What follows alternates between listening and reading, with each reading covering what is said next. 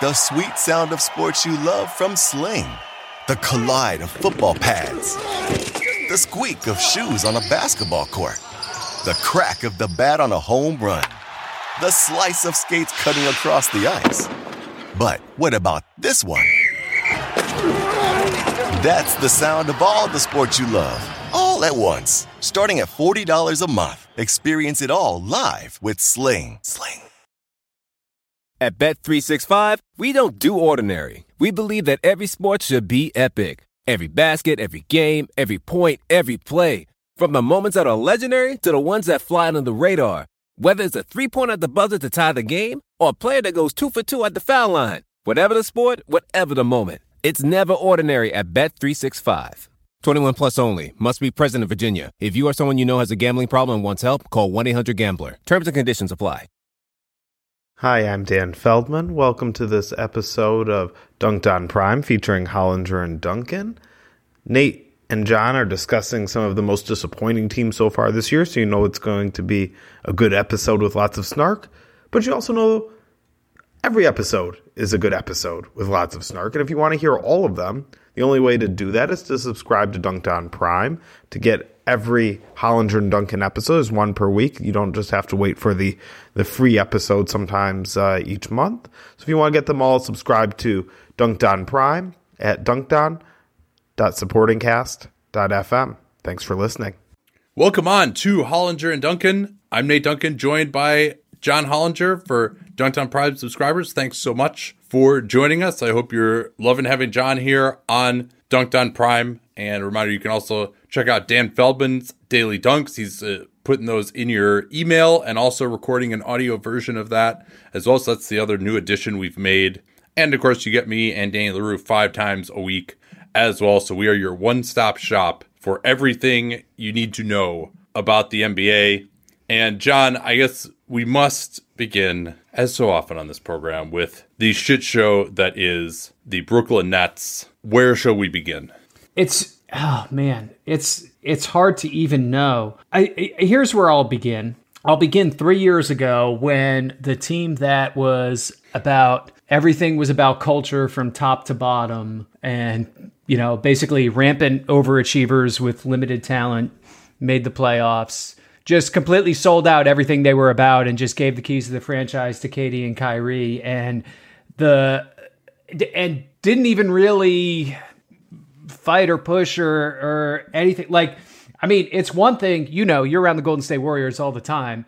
You have Steph and KD and Clay and Draymond. Like those are the faces of your franchise and they're more important than anyone in the front office and all that. Um, but they're still trying to manage things and keep everything on the rails and and they they're not just they're not just outsourcing all their personnel decisions to to Steph and KD, right?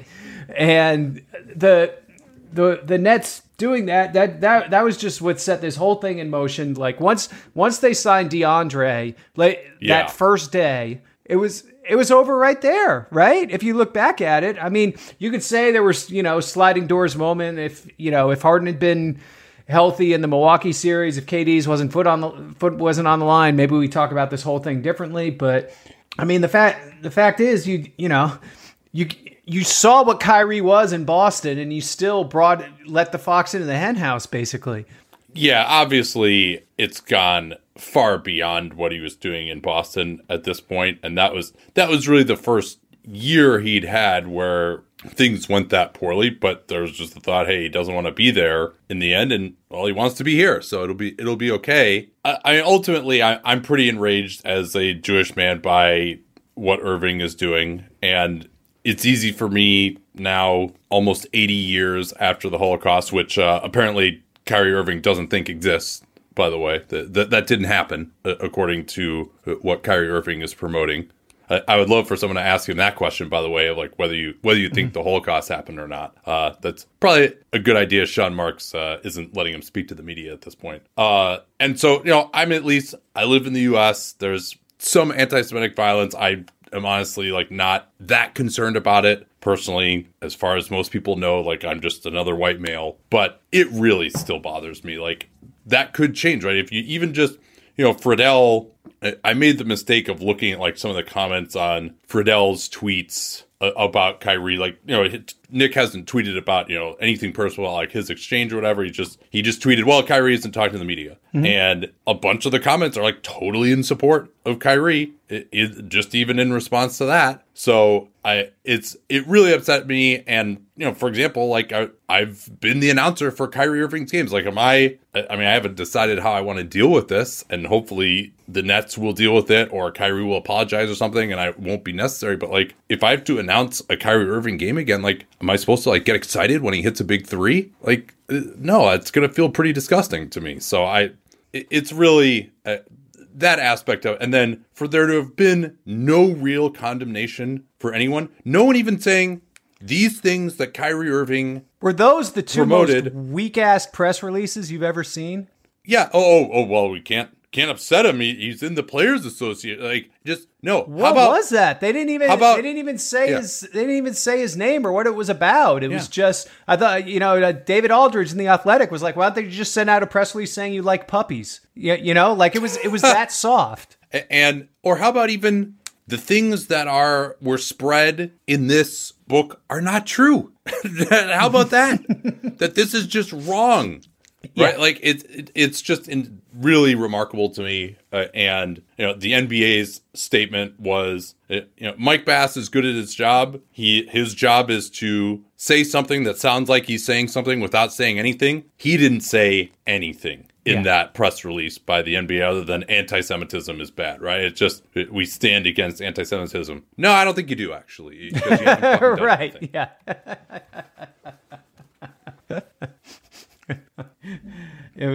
yeah. And and so then you're going to compound that by also bringing in like like it would it was well, never going to go over yeah. well to bring in Ime Udoka, right? But like, yeah, holy shit, guys! Like, come on! Like, are you trying to find everyone? Like, are you going to sign Josh Primo too? Like, you, you know, ex ex Spur, yeah, like he'll he'll fit the culture perfectly. Yeah, it's uh no, it's it's really disappointing. Uh, so yeah, I, you know the firing of Steve Nash. I mean, this obviously goes back to I don't I don't know that you could say that the Nets looked like they were a well coached coached team in last year's playoffs. As Steve Kerr said later, he didn't think that he could have done a good job in that circumstance either. Now, I thought actually Steve Nash, with the help of Mike D'Antoni, I thought the Nets actually did look like a well coached team in the first year that KD was actually healthy, the year they lost to the to the Bucks. Um, but I, you know, I still think there's a little too much of like, all right, KD and James Harden are just going to decide they're playing 48 minutes, and you you're not going to stop them from doing that. But then last year, I mean, you can't really make the argument that they were well coached and yeah, you know what? They're probably pretty difficult guys to coach. The organization hasn't given Nash any power. The organization has bent to these guys' will. So Steve Nash doesn't really have a leg to stand on. His job is impossible. From a purely basketball standpoint, though, I completely understand why they moved on from Steve Nash. Even had KD not made the trade request and, and not asked for Nash to be fired in the offseason, a team with this type of talent and expectations starting the way they had, it's not a surprise that they would move on from him just purely in a basketball sense. At least at least I can defend them by going that far. Yeah, the the thing that stands out is this saying in the league when you when you fire your coach this early in the next in in a season, it means you really should have fired him in the offseason. Um, and the Nets, for whatever reason, did not do that even before KD I, made I would his... disagree in this in this circumstance, though. Uh, with that, I, have I've seen that around. I mean, this is not the Sacramento Kings were terrible last year, and they did the exact same thing they were doing last year, and then you fire Luke Walton. You know, not quite this early in the season, but mm-hmm. this is a team that there were reasons to have higher expectations than this, and like I didn't. Th- so that that I mean that would be probably the one the one thing, right? Like like for example, Mike Brown got fired in these circumstances pretty much at the the uh, Lakers. This is going to be fun here. Hey, guess guess who was the point guard on that team? By the way, Steve Nash. But uh, you know, and they had just put that team together, and you thought it was going to look really good, and it didn't and it's starting to spiral out of control and this is the only thing you do i think that is a sorry to go on for so long here I, I, think that's a little bit different than the hey it was terrible last year we're getting more of the same here we didn't we didn't even meet like the low expectations to be like barely contending for the playoffs type of thing Um, so yeah, but but I don't know. Did you you're to say the opposite? I guess now you don't rebut that. Yeah, I mean, we're. I I just don't think seven games is enough to. If if if you really believed in what you were doing coming into the year, I, I just don't think seven games is enough uh, evidence of of anything. Um, we we've seen too many examples of teams that have looked like shit for two weeks and then all of a sudden turn around and been awesome the rest of the way.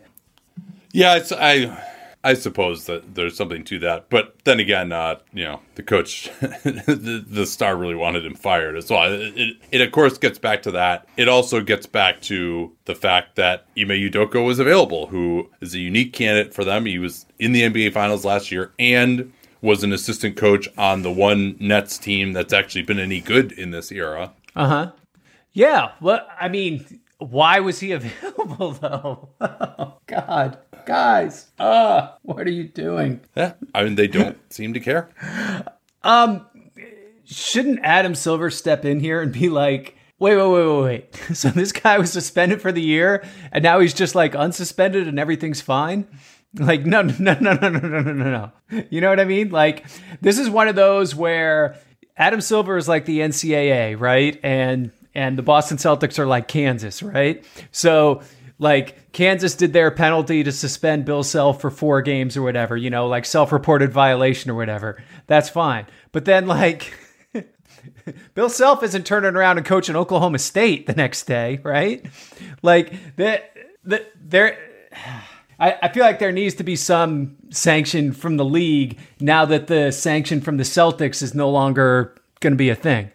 Yeah, I think certainly that's if it's about like what's kind of being fair, it, it, I think you're you're probably right. I mean, I think the reason that Udoka had to be suspended, I mean, I think a lot of people don't really understand this and like how HR works and how it works. Like in an organization, clearly it, this ended, this relationship ended in a way uh, with this person who, as far as I know, is still employed by the Celtics ended in such a way that the situation between Udoka and her was not tenable. Mm-hmm. And therefore, the only way to continue with Udoka as coach would have been to reassign this woman or to have her not be with the organization anymore. And uh, yeah, that's lawsuit city if you do that, in, in addition to the fact that that would be incredibly wrong particularly given the power imbalance and, and the unwanted comments and all that stuff. So there's certainly the punishment for what Udoka did and just having to pay your debt for that. But then there's also just the practical reality within the Celtics of why he couldn't be around was because then they would have had to make this other move with this person that he couldn't work with anymore. And then that would have been incredibly wrong and opened them up to legal liability. So that's why this suspension had to happen with the Celtics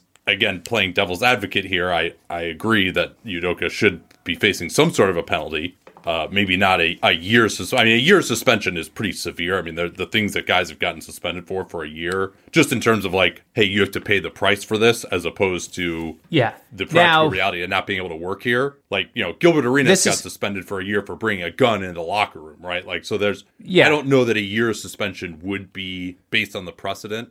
Well, here's but we're all we're all we're describing this based on what's leaked out. We don't know True. that we have True. the whole story. No, and no, and when the Nets say would, they've when the Nets come to that press conference and say they've done their due diligence, like I'm okay, I'm calling bullshit on that already. Like no, no, like like you, you didn't you. There's no way you interviewed everybody and and did a complete investigation on this. Like I'm sure you talked to Udoka about it once you got permission from the Celtics, but. uh that that that's just not not credible or believable.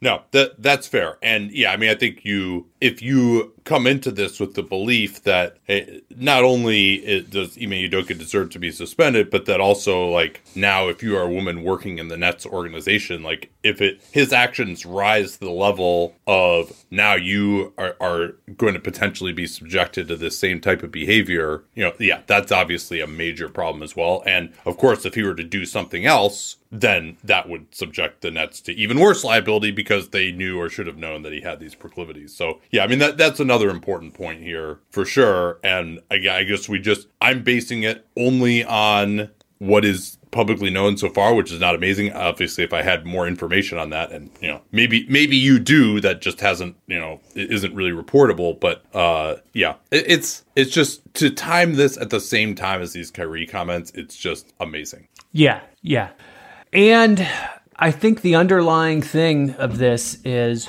it's a desperate move by a franchise that is reluctant to face the music that it's over and that the next step after this is Kyrie is gone and KD is gone and they're picking up the pieces.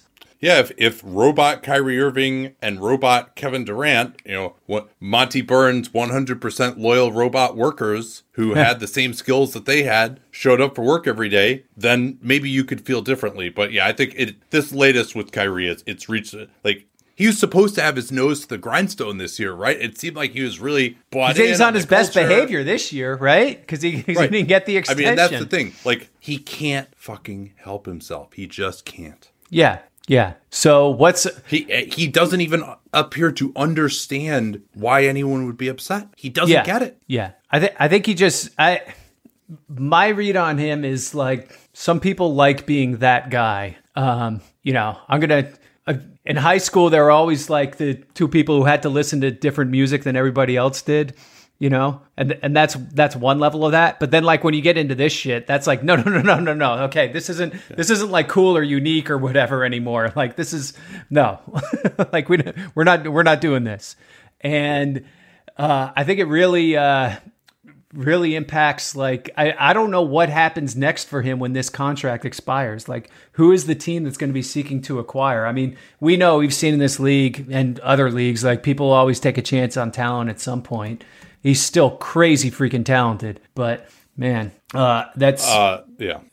So so I guess uh, here's the, the thing that I might say about taking a chance on him and all, and all that. Uh, and you know, it's clearly very embarrassing for the organization and Steve Steve Nash. I mean, it seems like they probably would have rather had Udoka than him anyway. I don't know how mutual this was, but certainly, like Steve Nash is a person who cares about social justice. By all accounts, he's like a really good person. To have to put him up here and like the clear cognitive dissonance that must have been causing him Yeah. I mean, it's one thing to have to lie through his teeth about like the James Harden trade rumors. For him to have to address like this bullshit too, I, I mean, I know that that must have really been difficult for him. Um, but but that said, like there really hasn't been that much of a backlash against Kyrie. Like there's been us media talking heads. There's a few people in the stands uh, in the front row with the fight anti-Semitism shirts. I don't see a sponsor boycott happening. Kyrie was reportedly like the cheers weren't quite as loud for him Yeah. during introductions. You know, like this is not where, and it's it's kind of disappointing to me, honestly. Like I think what he's doing is like, I mean, it's different types of things than like you know a Robert Sarver or something like that. And Robert Sarver, as the leader of the entire organization, has a responsibility, and he's you know directly affecting people. So it's a different type of thing. But to me, you know, I think I would have hoped that this would inspire a Robert Sarver type of response. We haven't seen a single player condemn Kyrie's comments either, for that matter. yes yes which is surprising All right. Uh, another thing, actually, that we didn't talk about this when we were preparing for the show, but I wanted to bring this up. Uh, you predicted on our Summer League podcast that Josh Primo might be out of the league very soon. I'm guessing that was i did that was not that was a basketball call let me be clear Yes. I, I, I mean, yeah, and I feared that uh, uh, when as soon as we found out that uh, You knew that- it had to be he had- something like this as soon as soon as Yeah. it got out. Yeah, I mean, Yeah. th- I mean, they picked up his option two weeks ago. Like this was this was not basketball related at all. Um, this was uh, has has you pointed out. I mean, I think it was very similar in some ways, and in some in some ways, a little different um, to the Udoka case, where there was a corporate legal issue where they had to get them like we got to get them hell out of here right now, or it's it looks like we're uh, being an enabler. Well, and if this is multiple instances, Yeah. you if they didn't act on the first instance, that's Yes. a, a major problem for them legally. And uh, the woman in question is now an ex Spurs employee. Again, that's just is she an ex Spurs employee because this happened? I mean, probably. It, it seems that way because uh, I I mean, unless this happened and she didn't report it until you know a, a lot later or something, and maybe like the we don't know exactly when this happened. I imagine it was pretty recently though. But you know, did she leave because of this? I mean, that's just hmm. that's terrible. And you know, it does it does seem like potentially that he may be dealing with some emotional issues. That doesn't excuse this conduct, of course. Uh, but yeah, I mean, it's no surprise that he didn't get claimed on waivers or anything like that. I guess uh, one quick CBA note here. Now that he has been waived, he cannot be suspended, correct? Maybe he could be for if he like contingent on his getting back in the league, but like Yes. can't No, take- no, because that Yeah. that happened. We had somebody who I forget who it was, but we got an email from the league that basically said, if any of you want to sign this guy, understand that he's going to be suspended for the first X games you have him under contract. Yeah. Uh, but so but that- they cannot. Can they take his money on this contract that he I mean, he's going to get paid out four million this year and four million next year after being waived? In theory, can they take that money after he's been waived as a result of a suspension? I don't think they can. I don't know. I'm not sure. I'm not sure if that. they can. I'm not sure if Yeah. they can. But yeah, I mean, clearly he would have. And but this is this is how you do it. I mean, to just straight up waive him, like, no, we're not even gonna like send him home. We're not gonna put him on indefinite leave. Like, no, he will immediately not be part of our organization. Yeah. I mean, now if they if they ignored an instance of him exposing himself and then another one occurred, I'd take away this praise, obviously. But like, it, this is how you handle something like this: is to Yeah. just get him out of there. I mean, they could have just kept him around, waited for him to be suspended, probably actually recouped some money. Now they they got plenty of money. They they got like Yeah, yeah. They don't need to worry about that part. They're they're Yeah. below the they're way like twenty million below the salary cap floor right now. So that that's the that's the one thing that you they don't need to concern themselves uh, with. Uh, thank goodness. Yeah. Anything else on, on that at all? Or I mean, I guess that kind of that's all I got on on that issue. Yeah, I mean it's until we get more information, it's it's hard to know. It's I mean it seems like the Spurs dealt with it in a fairly straightaway manner. We just don't know what had gone on before he was waived, what the timeline was, what the lag was, and that those are kind of the key questions.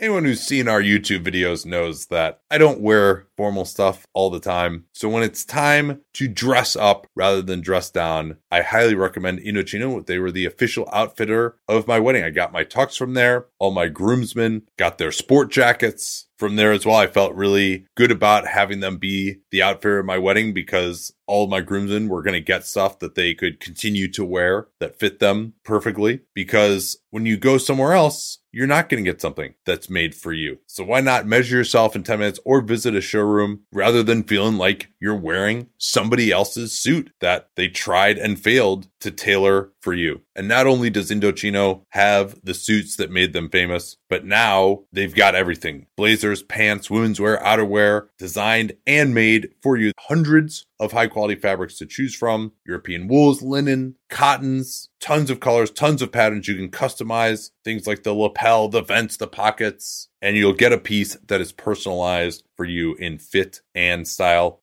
So level up your game Indochino. Go to Indochino.com and use the code PER. Easy to remember because John invented it. Use PER to get 10% off any purchase of $399 or more. That's 10% off at Indochino, I-N-D-O-C-H-I-N-O, Indochino.com. And don't forget that PER code to let them know you came from us.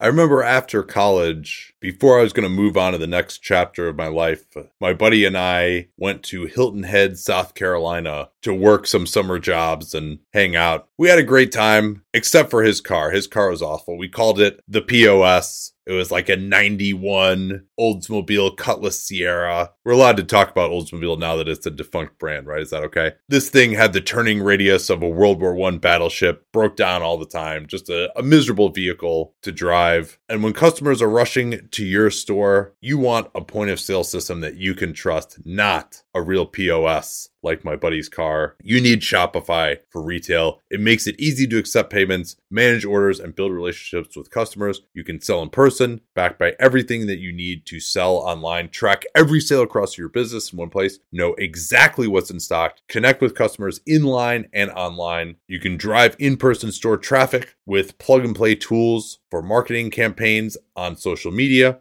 Get great hardware that fits your business, accept credit cards, mobile payments, every other major payment method, all with low fees and transparent pricing starting on day one. Plus, their award winning help is there to support you every step of the way. Do retail right with Shopify. Sign up for a $1 per month trial period at shopify.com slash PER. All lowercase, easy to remember slash PER because John invented PER. Go to shopify.com slash PER to take your retail business to the next level today. That's shopify.com slash PER. So let's talk some basketball here. And I guess we can begin in talking about our time to panic. Are they in trouble? Disappointments, whatever we're going to call this episode, with uh, the Brooklyn Nets. well, I think they have they have pretty pretty clearly told us that it is time to panic, right? I mean, yeah. My goodness, uh, two and I mean, defensively they're just not good, and they're never going to be good. Um, I I mean, if you know, if if they can get Ben Simmons to re-engage, I guess they can be better. But there's still there's just no quality size. There's lots of small guards. Uh, I just yeah, I, I I I just don't know how they how they get to that point. Jarrett Allen would really help them. Oh my god, yeah, Jarrett Allen, uh, bunch of first round picks. Yeah, th- those would all be would be pretty useful. I, I guess I mean okay, Nic Claxton, Ben Simmons, Kevin Durant. That's not like a bad defensive front court. Like Yeah. they should be able to be better than this, right?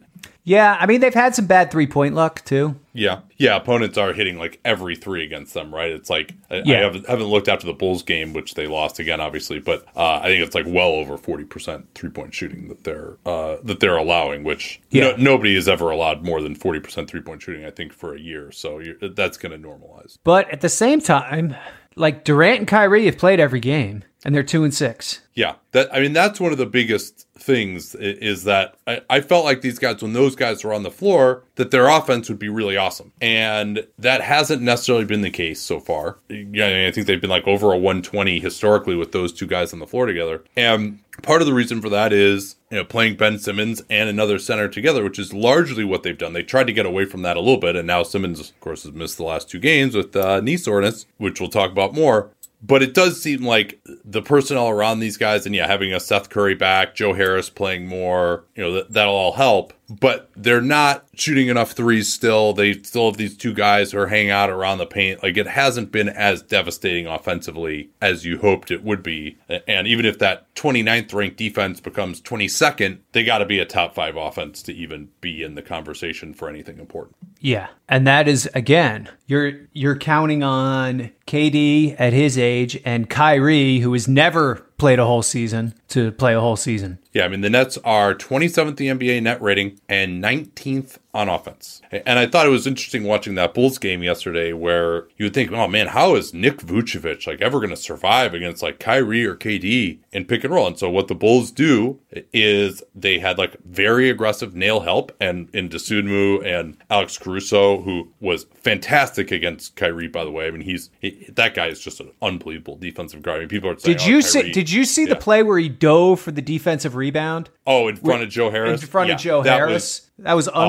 unbelievable. like yeah, like don't show that to uh, a, a high school basketball coach. Like they'll they'll just they'll be like they'll need a cold shower afterwards. Like that was just and a cigarette. Yeah, so. But yeah, we're we're talking about so so they and they don't like move the ball well enough. They still don't really have enough shooting, and you know I don't think T.J. Warren or Seth Curry are going to save these guys. But I mean the the number one reason that I feel very negatively about them is just Ben Simmons looks like shit. Like there's just yeah. I, I think your feeling on him now, maybe I don't know what yours is, but mine is, is that he's just not going to be close to the same guy the rest of his career. Like that's my operating assumption now until I see him play at a higher level. This. Unfortunately, I'm I'm trending in that direction as well. I I just it's two things. One, there's kind of a there's a little less pop right now Yes, There's kind of a, yes. a joylessness that's coming along with it too, and uh, a little too much fear of being fouled. I think, and that Yeah. that that's crept into his game now, and so it just just makes it hard for him to to be an effective threat, and even to even to even to be a guy who sets things up for other people. You have to be some kind of credible threat to at least get to the rim, dunk on people, create problems that way. And he's, he's just he's just not that guy right now. Well, and Ben Simmons, for his time in Philly, he was like, if not a second option, he was like at least a reasonable third option for you. And yeah, he had his limitations in the half court, and they would put him in the dunker spot at the end of games. But he had over a 20% usage every year in Philly, right? Uh, And, you know, he turned it over a large percentage of the time still, but that's because he had the ball a lot. Uh, uh, you know, he, he was uh, assisting on a large percentage of the team's buckets when he was on the floor. He's getting some offensive rebounds. You know, he's uh, above the league average in true shooting every year. But here are his numbers so far 9.6 PR, never been below 18 before, 46% sh- true shooting. Is that good? I don't know. You created the metric. You tell me. When well, when uh, when I created it, it might have been good in, in 1998 or whatever. I, I mean, maybe that would be good in like 1958. yes, Uh, he would be he would be the, 13 third the third third best guy on Fort Wayne with that number. Yeah. 13% usage. Never been, as I mentioned, he's never been below 20 before this. And 28% turnovers. Yeah. Many of them coming on illegal Per- perimeter And- and- player perimeter player with 13% usage is basically somebody who's hiding okay um Yeah. you see That's occasionally like That's- we're, we're getting into tony snell territory here Yeah, exactly, exactly. And and so and then you just watch them too. And so like we did the the Memphis game for the NBA strategy stream. KD and Kyrie both went off. They still got smoked in that game. And so what they were trying to do early on, the thought was like, all right, Ben Simmons, we're gonna run shit through the elbows for you like Draymond. And no, Memphis just topsided. Kyrie and KD are not Steph and Klay and Jordan Poole moving off the ball, so they couldn't get the ball really. Simmons would try to throw these back doors. They weren't open. He was turning the ball over. Uh, and so then they tried maybe playing him at center some, but obviously your defense is going to be a lot worse. He's not a great rim protector there. Uh, and then on offense, he was just standing in the dunker spot. I think the last couple of games. Um, and and then so like they haven't found a way to use him. He hasn't really juiced the transition game. And then defensively, he hasn't been. I always thought he was overrated as like a defensive player of the year candidate, but he was one of the best perimeter defenders in basketball. He hasn't played at that type of a level either on defense. And No. now he's injured again. So I, do you think there's anything to the idea of like, well, you know, he just needs some more time to get back into it, blah blah, or is it just he's not even close to the same? And because like he could get a lot better and still not be at the level that they need him to be at. Like he's been one of the worst players in basketball. yeah he has um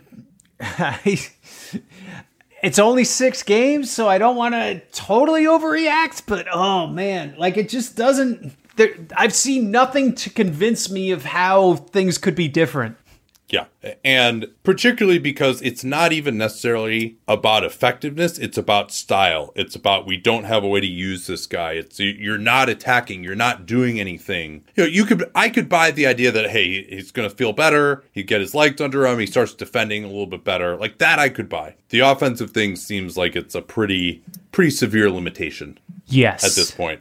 Yes. And they've they've got a couple of picks available now from from the trade. They already wasted one on Royce O'Neal, who I don't think has been what they've hoped so far defensively, even though he's been about what I would have expected defensively. Yeah, I, I I'm not sure where they go from here. Like it, but that's. I mean, they're basically. I think their ceiling is kind of last year's team, unless T.J. Warren comes back and is amazing, or unless uh, Simmons I mean- can take a little bit of a leap or something What like that. what what are the odds of TJ Warren coming back at this point? Like I, I hate to say it, but like Yeah. when when a, when a guy's been you know a month away for like over a year and a half, like there's there's something else going on.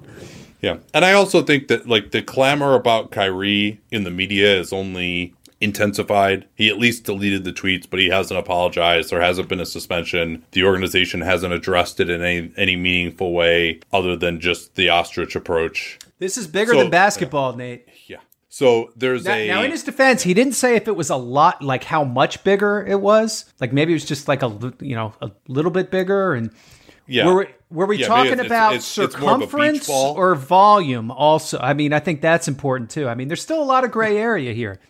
So, but I think there is a a reasonable chance that Kyrie could be suspended, that he'll just go into the tank and be mad, or or he'll have some other kind of an. I mean, we haven't even gotten to the Kyrie and KD not being on the on the court portion of the season uh, yet. Yeah, I, I mean, are you forgetting the part two years ago where you just up and left for a while? I mean, that's Yeah. that's that's still that's still part of the drill too. Okay. No, so so our consensus on the Nets is uh yeah, ti time to panic. And and I think it's just even if Udoka can kind of fix the defense and get them to be quasi respectable, I'm not buying that like the offense is going to blow up to the point. And it's just again, the lack of internal fortitude, the lack of leadership. I mean, best case scenario for me right now with these guys is probably like first round exit, probable play in team and I mean, it doesn't help that they've already they're what two and six right now, so they've already Yeah. banked a bunch of losses too. Yeah, yeah, yeah. The best case scenario is last year, like making like a dramatic run through the play-in tournament to get smoked in the first round. Yeah, I, th- I think that's about it.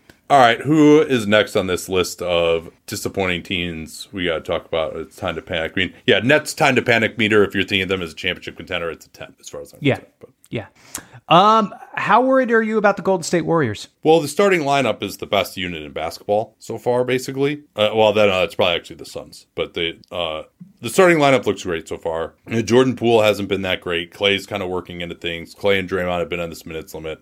James Wiseman is up there with Ben Simmons for most damaging player in basketball right now. Jonathan Kuminga hasn't been in the rotation. I think I was I was good. I was going to say when Jonathan Kuminga has been in the rotation, I think he's outpacing Wiseman and Simmons for the award. Yeah. Now, uh, playing the two guys together is Wiseman and Kuminga is not doing either of them any favors, surely. Mm-hmm. And I think Kuminga, like he does have, he can defend in the perimeter. Like he's got some skills that could be used. I mean, Wiseman just his ability to be in position and like still somehow not affect the shot with some of the greatest tools in league history is it's crazy to me. I mean, maybe he can get a lot better, but you know, this is another one of those ones where it's like, all right, is he going to get to the point where he can be in a playoff rotation? I I don't think so. And the the bench is just completely killing them. Uh, So Yeah. you know, Steph looks fine. Draymond looks fine.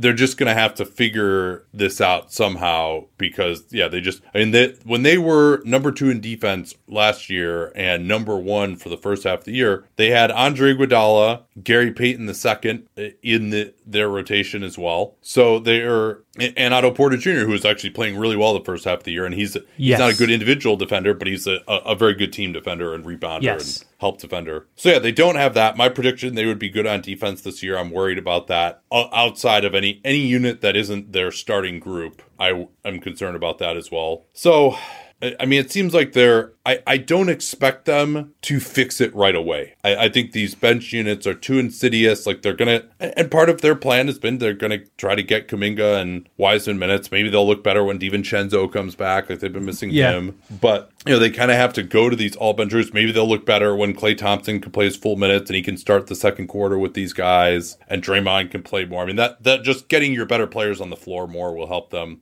Yeah. But yeah, they have a, Klay, they have Klay, Klay also needs to become one of the better players too. Like he, Yeah.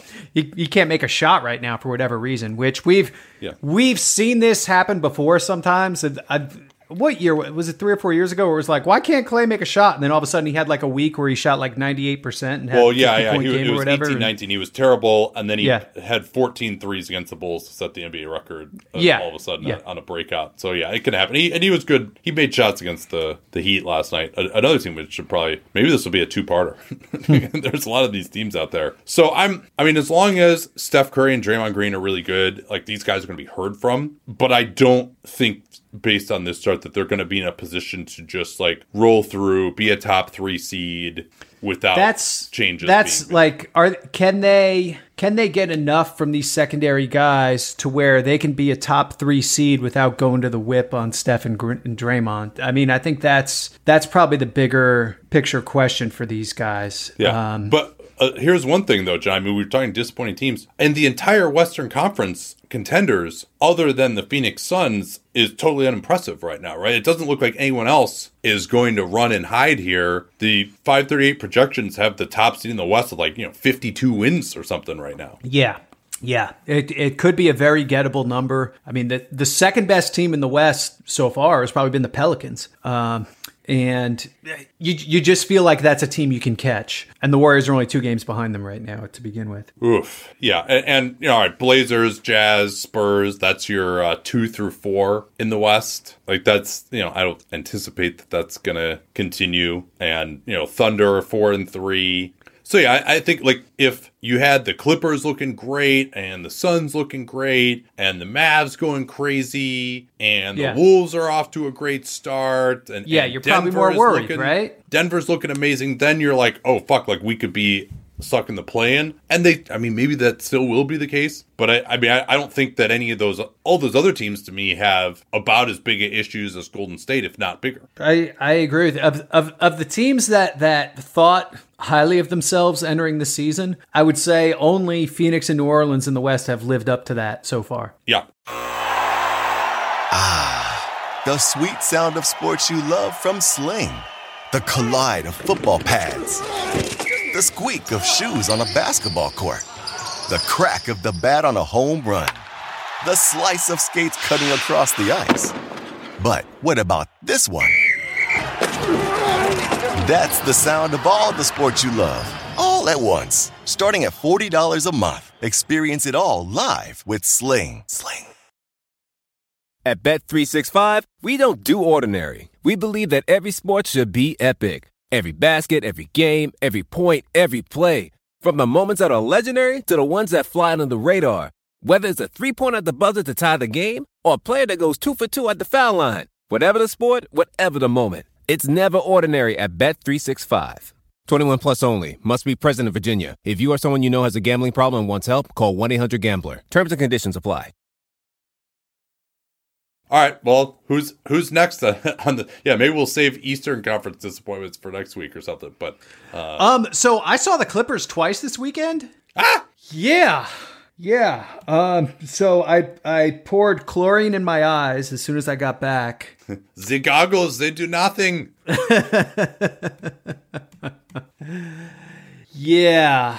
Um, I did not expect the offense to be this bad. Well, can we start even with the fact that Kawhi Leonard has played two games on a 25 minute limit in which he starts games in the middle of the second quarter? Yes. Yeah. Which was so odd because I went to that first preseason game and he played like a normal rotation in the first half and then he took him out and it was like, okay, that's what you do in a preseason game. You know, everything's fine, right? And then just, just like very out of the blue, you know, limited minutes and then they held him out entirely for it's going to be like this is going to because he's missing this upcoming trip, right? Yeah. It's going to be like five in a row weeks, or something. Six, six games, and and there's yeah. no indication even that. Oh yeah, well, but he'll be ready against Utah on tonight. Like no, I know, right? Like that. this, like is this going to go T.J. Warren on us? Uh, not not to keep knocking on T.J. Warren, but like you know, with the sad trombones injury, injury updates every two weeks. Um, and I, I, think there's a lot of mystery with that, uh, especially because he, I mean, the way Kawhi has always operated uh, is he kind of has his own people and keeps his own counsel, and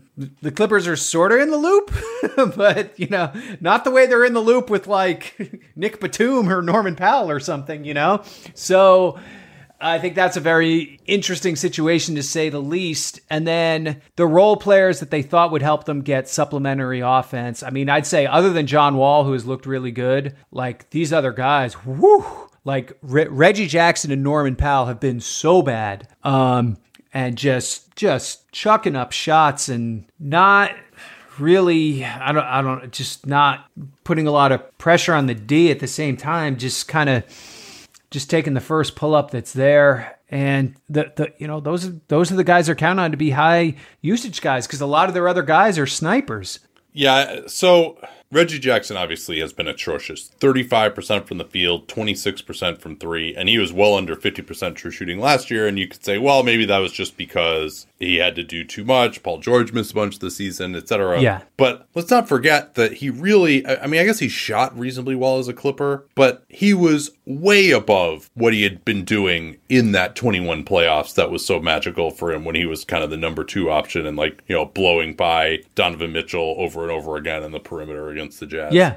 And so last year might just be who he is. He's starting, I think, in part because John Wall is 32 and he's uh, got the minutes limit as well. And Yeah. You know, John Wall is definitely a better player than him, although John also has more fit issues with the main guys, assuming we ever see those those guys again. Uh, you know, John he's going to be on a 25 minute minute limit probably for a while and not playing back to backs, and so that's so they are going to have to play Reggie some unless they're going to go Jason Preston or Terance Mann and just not play a point guard. You know, Nic Batum hasn't looked like the same guy uh, in this is age 34 season either. You know, Marcus Morris is 33, Jackson is 32, George is 32, Covington is 32. Yeah, they're definitely get you know they're a little long in the tooth now. I mean, even even PG. I mean, he's 32. He had a great finish to that Houston game, but uh, his his overall season hasn't so far at least hasn't been quite at the level that we're used to seeing him play. Even. Yeah. Now he missed a game and then he was pretty much ill for two games, and so he did. He has had a couple of big ones. So I'm not I'm not gonna hit the panic button on him yet. Um, but he's still he's not a number one star. He has a, he's a number two star. And Kawhi Leonard, this is you know it's been well out over a year. You know if you if you were on the plan that like Jamal Murray has been on, where okay, he's taking off back to backs, he's playing thirty, it's on a thirty minute limit, looking pretty good. You know, maybe not perfect, but like ramping up. Okay, like that. I then you could put me in the camp of like, right, he's going to get back to being a top five player in the NBA, which is what this team needs to win, uh, or that he could do that. Now, I mean, I think with this latest setback because remember he had the it was the right quad that was always the issue to begin with right? And now then he tore the acl in the same knee and he's now he's got stiffness in that knee and you're just like i think you have to significantly reduce your projection that he's going to get back to the level he needs to be at for this team to really contend and that raises all kinds of questions because this is, I mean, this team obviously is totally built for win now. Uh, they will probably throw a draft pick and some contracts at getting another player. At you know, as we go yeah. through the season, it's always been a very aggressive uh, and and good, I think, front front office. Um, and Steve Ballmer's not, you know, not going to blink at, at spending more money if that's if that's what it takes. But if you, I mean, if your two best guys aren't awesome, it's tough because they they really they just the thing you see watching like Reggie Jackson and Norm Powell take all these shots and and you know they're running like isos for Marcus Morris out of timeouts. It's like they do not have a third best player, and then when one of those top two guys out, they don't have a second best player. Like they're they're just throwing stuff at the wall on any possession that isn't Paul George or Kawhi. Yeah, and maybe if they if John Wall could be that third guy, but again he, he just can't play enough minutes, and so your hope for optimism here is they're at least six in defense and uh, they're not fouling some. Now, uh, the other problem they have is they turn it over constantly on offense, and they don't ever turn you over on defense, which is that's a, a problem to not turn people over. And I don't think that recovering from injury, Kawhi is going to come back and change that necessarily. So that's just a major structural issue that they're dealing with it. And of course, you know, they just can't make a shot. They can't get to the foul line. They can't get a rebound. Exactly. Yeah. Uh, on either end. So I, I get that like they're going to play small, but they have to be an elite, elite shooting team. And just maybe your hope is Kawhi comes back and at least in the Kawhi PG minutes, they look pretty good but I thought this team had the depth to withstand some of these absences. I didn't think the absences would be this bad so far. But your thought of, hey, these guys are going to get to 50 wins, like that path is starting to look implausible to me. I mean, do you think there's any Dicey. like rotation, yeah. rotation Just like, changes? I mean, I mean, I'm watching them on Sunday against New Orleans, who was playing without Brandon Ingram and Herb Jones. They scored 91 points. And, and, and it was just without, like, like eye test. It was just like they looked overmatched. Now, I know this is a the, the Clippers lose every Sunday day game by 40 points. Um, it's a it's a tradition. Um, but the, even even say like just ah, the the visual, and then to come back the next day and and be like tooth and nail against the Rockets, even though the Rockets were doing like peak Rockets things the whole game. Um, like that that just further cemented like okay this is this is really way more sideways than i thought yeah, and they're also that sixth in defense. They're benefiting from opponent shooting luck there. Uh, now, opposing teams shoot fifty nine percent at the rim. I mean, Zubac is pretty good there. Like they've got Covington and Batum is okay there. So may, maybe that can continue, but I think that would probably move up. But then they're only allowing thirty three percent three point shooting. That's going to increase most likely. Uh, they're only allowing thirty two percent three point shooting from the corners which like the corner threes are open. Like you're not that's yeah. going to go up for sure. Like usually that's high 30s for your average team. So I think their defense, unless they actually start playing better and get different personnel out there, it's going to be worse. I mean, I think maybe just benching Reggie Jackson as much as you can would be would be a help. But they also just need guys who can dribble, and they, like maybe you just have to hope he gets better. I don't think he's the guy I'm most worried about as far as like I just don't think he's going to play better. But you know, maybe you just yeah. Reggie Jackson doesn't play anymore. You're just going to play Luke Kennard now. You know, maybe, maybe that he'll make a shot for you. Also, maybe you play Terance Mann more. You play Amir Coffey more. Like they have options to maybe just get some of like the really bad guys off the floor and get back to respectability. But I mean, they have, like you said, they have problems with their middle of their roster, but then the big problem is at the top of the roster. And so, yeah, you got to be. I mean, if I'm, I'm gonna probably go with a nine for my panic meter for these guys. Uh, I was, I, I was gonna go eight. Uh, like, I mean, did I convince def- you? Did I convince you? yes, you made it. You made such a convincing sale that I'll that'll only go to eight on my panic meter on the Clippers. I I, I just I want more information on Kawhi. He he can cure a lot of things coming back. Yeah, but they not enough pills came in the bottle. That's the problem. Like, right? Th- this medication works great, but uh, you know, I can only I can only afford for uh, you know one of my two doses per day that I need to quell this condition. Because even when he comes back, it's only going to be yeah as a part time employee. That's true. All right. All right, all right so I said I nominated the Clippers. Is there somebody you're worried about? Well, let's stick in the West here mm-hmm. with the four and four Minnesota Timberwolves. Yeah, I watched them against Phoenix last night. I I am not crazy concerned about these guys yet. And the reason is is because I I thought this would take a while. Like because it's because it's an unnatural pairing. I I don't think this is one where you just roll the balls out and everything works right away. I think there's still they still have to figure out how this partnership works with Towns and Gobert.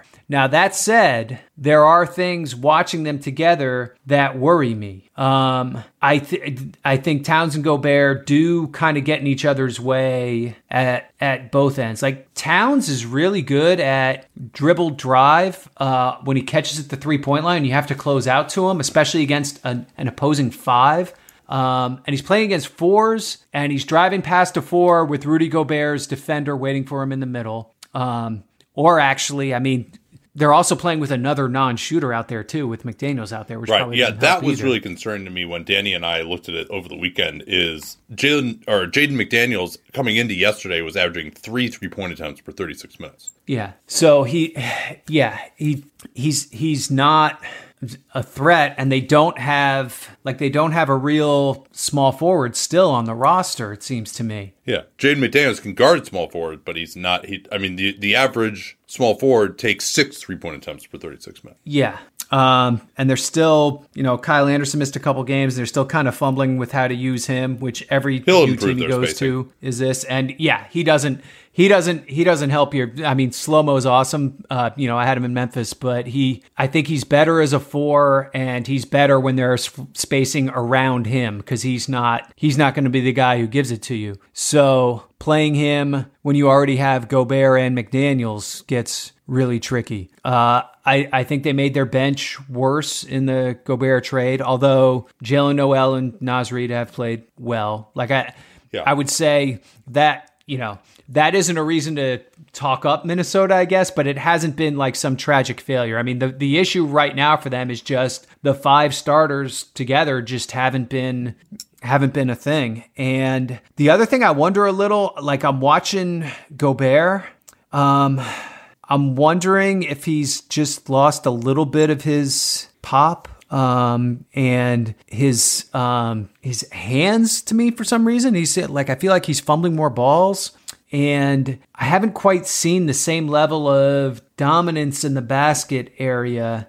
Uh, you see it in flashes, but it hasn't been a consistent thing the way it was in Utah. And maybe it's just the system isn't built around him anymore, and it's going to take time for them to figure out again how to best capitalize on on what he does. But that that's the part I'm most worried about. Like, did Minnesota buy into a declining asset? They did.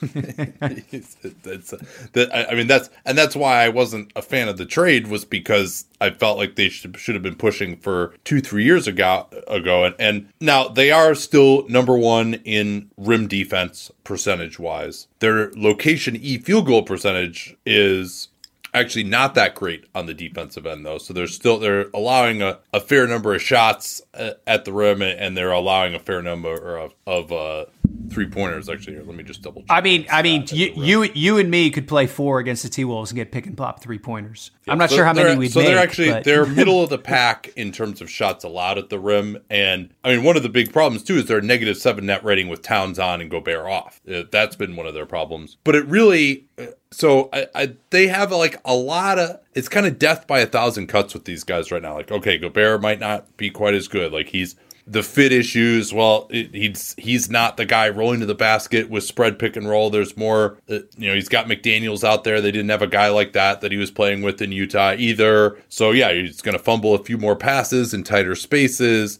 He kind of like the reads were kind of much more defined in Utah, where he's just rolling to the rim and like you know it's going to be a normal spread pick and roll situation. Like now he's getting like dump offs from Karl Towns on the drive and. and so that's gonna Yeah. be more difficult for a guy like that. Uh, Towns, you know, his driving has been somewhat impacted. Uh, they're overall they're not getting up nearly enough threes. That was something they did a ton of last year, particularly on their Yep. bench. They're 24th in three point attempt rate right now. Uh, some of these guys can't hit a three, which I think you know Nowell and D'Angelo Russell they'll start shooting better from downtown. Uh, Anthony Edwards does not have a dunk this season, John. That's unbelievable.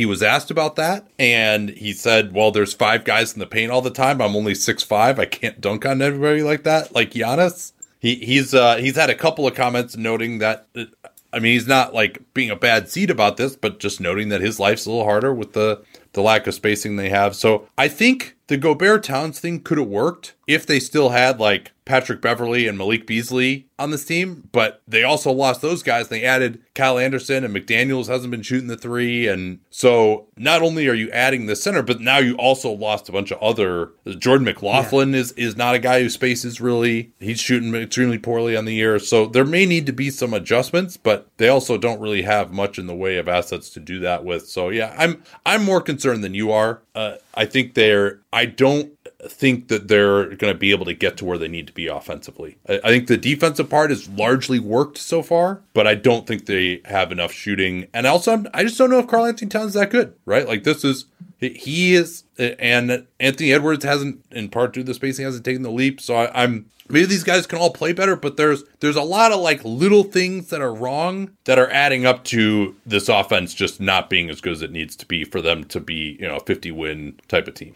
On the other hand, they've beaten the Thunder twice and the Spurs, and they took Utah to overtime. So they've shown they can hang with the upper crust of the Western Conference.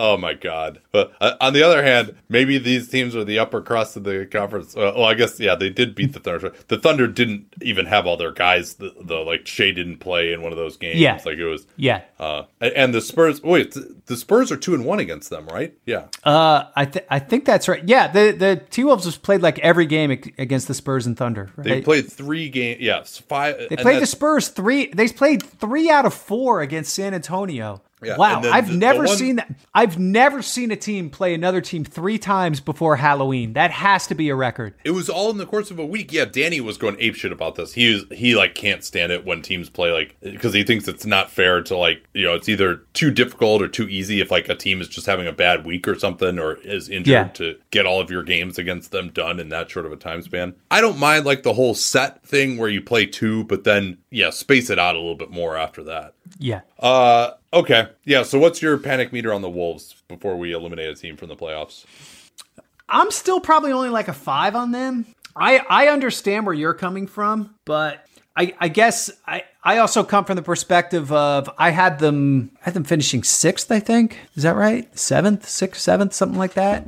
Like I, I wasn't crazy high on them to begin with, so I guess for them well, to well, be Well, but for, I mean, let's do it this way though. Compare it on what you think their internal expectations were for this season, because Oh, that, well, that's really what yeah. this is about, right? Like they made these moves expecting Yeah. to be at a certain level, right? Like Yeah. So, so for us, like, okay, we're gonna, and I think this is a better way to do this than the Yeah, way I've that's done true. it before. Where it's That's like, true. "Ah, I thought these guys would suck anyway, so I'm not going to panic. But it's more Yeah. about just like, hey, if you're a Wolves fan, if you're in this front office, you made these moves, you gave up all these picks for Rudy Gobert.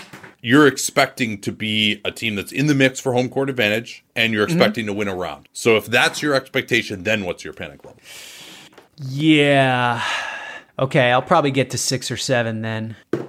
I have a I have a hard time seeing this team get and get uh, get into the 50s in, in the win column. Yeah, I'll probably put it at a seven. Also, I, just the offensive issues are very concerning to me, and it just the, the math of what's going on offensively is the, like this was a, an amazing math team last yeah. year, and Gobert is a in theory a good math player, particularly on the defensive end. And uh, like I do think you know maybe these guys their path is they're going to be a top five defense be, just because they have Rudy Gobert and they get to 15th in offense, and that's you're still in the high 40s win, but that's still that's not a championship contender. That's not a win around contender. So yeah, yeah. Uh, you said seven. Uh, I think that's what I said. Yeah. Yeah. Yeah. I'd be between a seven and an eight. Uh, I, I, mean, I think seven because I, I do think there's just a chance they could find the alchemy on offense and just everyone starts like these guys have track records. Like, you know, maybe yeah. someone like Russell playing better can just open things up a little bit. All right. Time to rule a team out of the playoffs, John. And uh, I know I've gotten a lot of tweets saying, "Hey, can you rule our team out of the playoffs so they can go on a three-game winning streak?"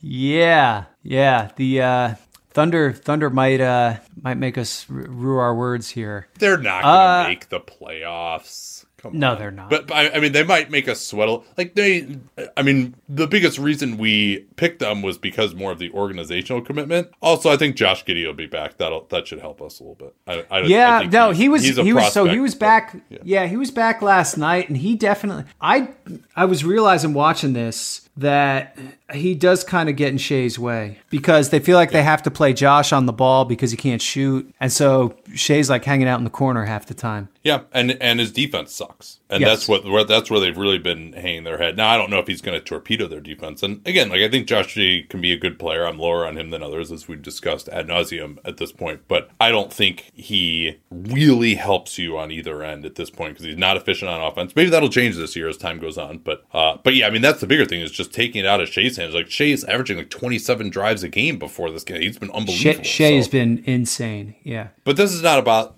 OKC, that's water under the bridge. I think we'll still be okay there. I think we'll be pretty okay betting on the Houston Rockets to not make the playoffs as well. oh yeah, baby, that was totally going to be my pick. Uh, yeah, I saw I saw them play on Monday night, and uh, yeah, I'm picking them to not make the playoffs.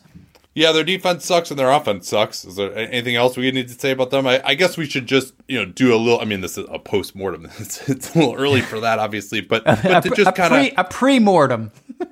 let's just t- take a little stock of just what we think and kind of where they're at uh, at this point as a as a franchise. And it's early with some of these prospects, of course, but just let's talk just a little bit about what we've seen for them this year and what since we're we're already saying they're not going to be a factor this regular season, like what this means for them going forward. Yeah, I think they offensively just kind of dribble it up and take the first shitty shot that presents itself. And yeah, the Stephen Silas coaching sizzle reel uh, is, is it's gonna be pretty not, short based not, on what yeah. we're seeing for the one in seven Rockets right now. Yeah, um, I think uh, they've actually gotten some nice minutes from Sengun this year, but you still worry about him defensively and what he can be on like a, a real team. Uh, Jalen Green is taking a step back. I think he, I mean, he has that explosiveness. No, no, yeah, he's taken a lot of step backs. They don't, they don't. Do yes, I'm not totally sure he can actually shoot. Uh, is is one of the biggest things with him, or like I, I still think he's going to come around, but yeah, it's uh, he kind of has that sideways like Cameron Payne thing going. It's not as extreme, but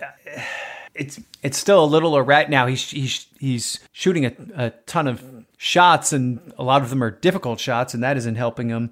Uh, you the, know, the good still... news is uh, he has been way better than Jabari Smith. Forty-six point four percent true shooting to forty-six point two for Jabari Smith. Yes, been, uh, um, Jabari Smith. If he was, if Jabari Smith was a soccer striker, you would say he is starved for service. Like playing as a pick and pop four with these guys, like I mean, what are you supposed to do? Yeah, he's been playing the J- five a lot too, actually. Which yeah, they have they have done yeah. some of that, or they've had Kenyon Martin Jr. out there with them, where it's like you don't really know who's four and who's five. Yeah. Uh, he's he's a pretty good switchable defender. His shot looks really good. He cannot get anywhere off the dribble, uh, and and that has been a big issue. You you just need to see more more easy hoops from him. I mean, he's shooting 31% on twos. Uh, Yeah, and Dan did a, a piece uh, uh, for us uh, over the weekend on his defense, or, or at least an audio segment on his defense, and the, just noting how playing him at center, he's just not anywhere close to ready for that if he'll ever be so far. So yeah, these guys are going to be bad. Uh, you know, Jalen Green, I'm, I mean, he's still when you watch him, like he's able to get his shot off. He's really fast. Like I think he's gotten a little better as a finisher. Like he's just he's just taking some difficult shots. He's been had some four nineteen games. Like I think he's I, I'm still I'm not that worried about him. I think he's just having some rough shooting games. But there's also like he better hit for these guys. Because if he doesn't, you know, Jabari's not gonna be a star. Kevin Porter Jr. is like, you know, he's been okay this year. Uh they got some other like okay-ish pieces, but like if Jalen Green is gonna end this year with like, you know, 52% true shooting and just kind of,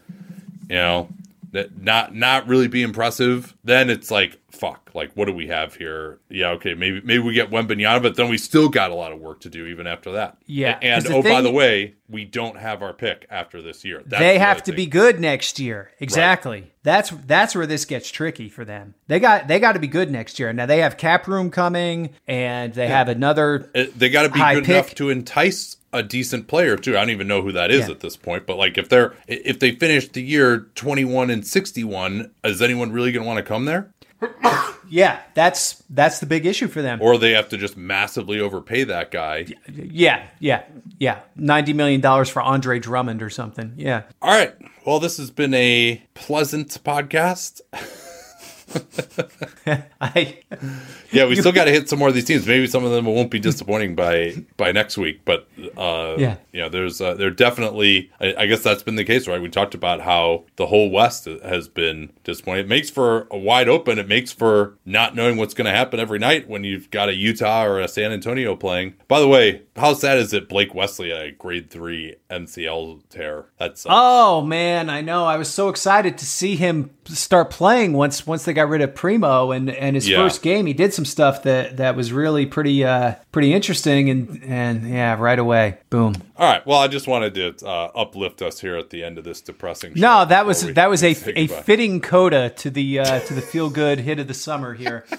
All right. Well, thanks so much for being subscribers. We'll be back uh, next week. Hollinger and Duncan is generally every Wednesday. Uh, also, a reminder you can watch me and Danny Leroux call the Warriors Magic game. That'll be an exciting one. Warriors are scuffling right now. We get to see Paolo Banchero, who has been awesome. This huge Magic lineup, which unfortunately Jalen Suggs was uh, was back and kind of messed that up a, a little bit yesterday against OKC. But the Magic have actually been one of the more exciting teams. The Bol Bol experience be really interesting. So Dan and Yep. I are going to call that live on NBA League Pass on Thursday at seven Eastern. Please check that out. And if you're listening on the public pod, please uh, consider becoming a subscriber of Dunc'd On Prime. You can get uh, every episode of me and John as, as opposed to the two a month here. And this one's going to come out actually a couple days afterwards, uh, after we record it. So you get it everyone right when it's recorded. You get five days a week of me and Danny Leroux. Get Dan Feldman's daily dunks as well. Lots of great stuff on Dunc'd On Prime. Please consider subscribing. And we'll talk to you all soon.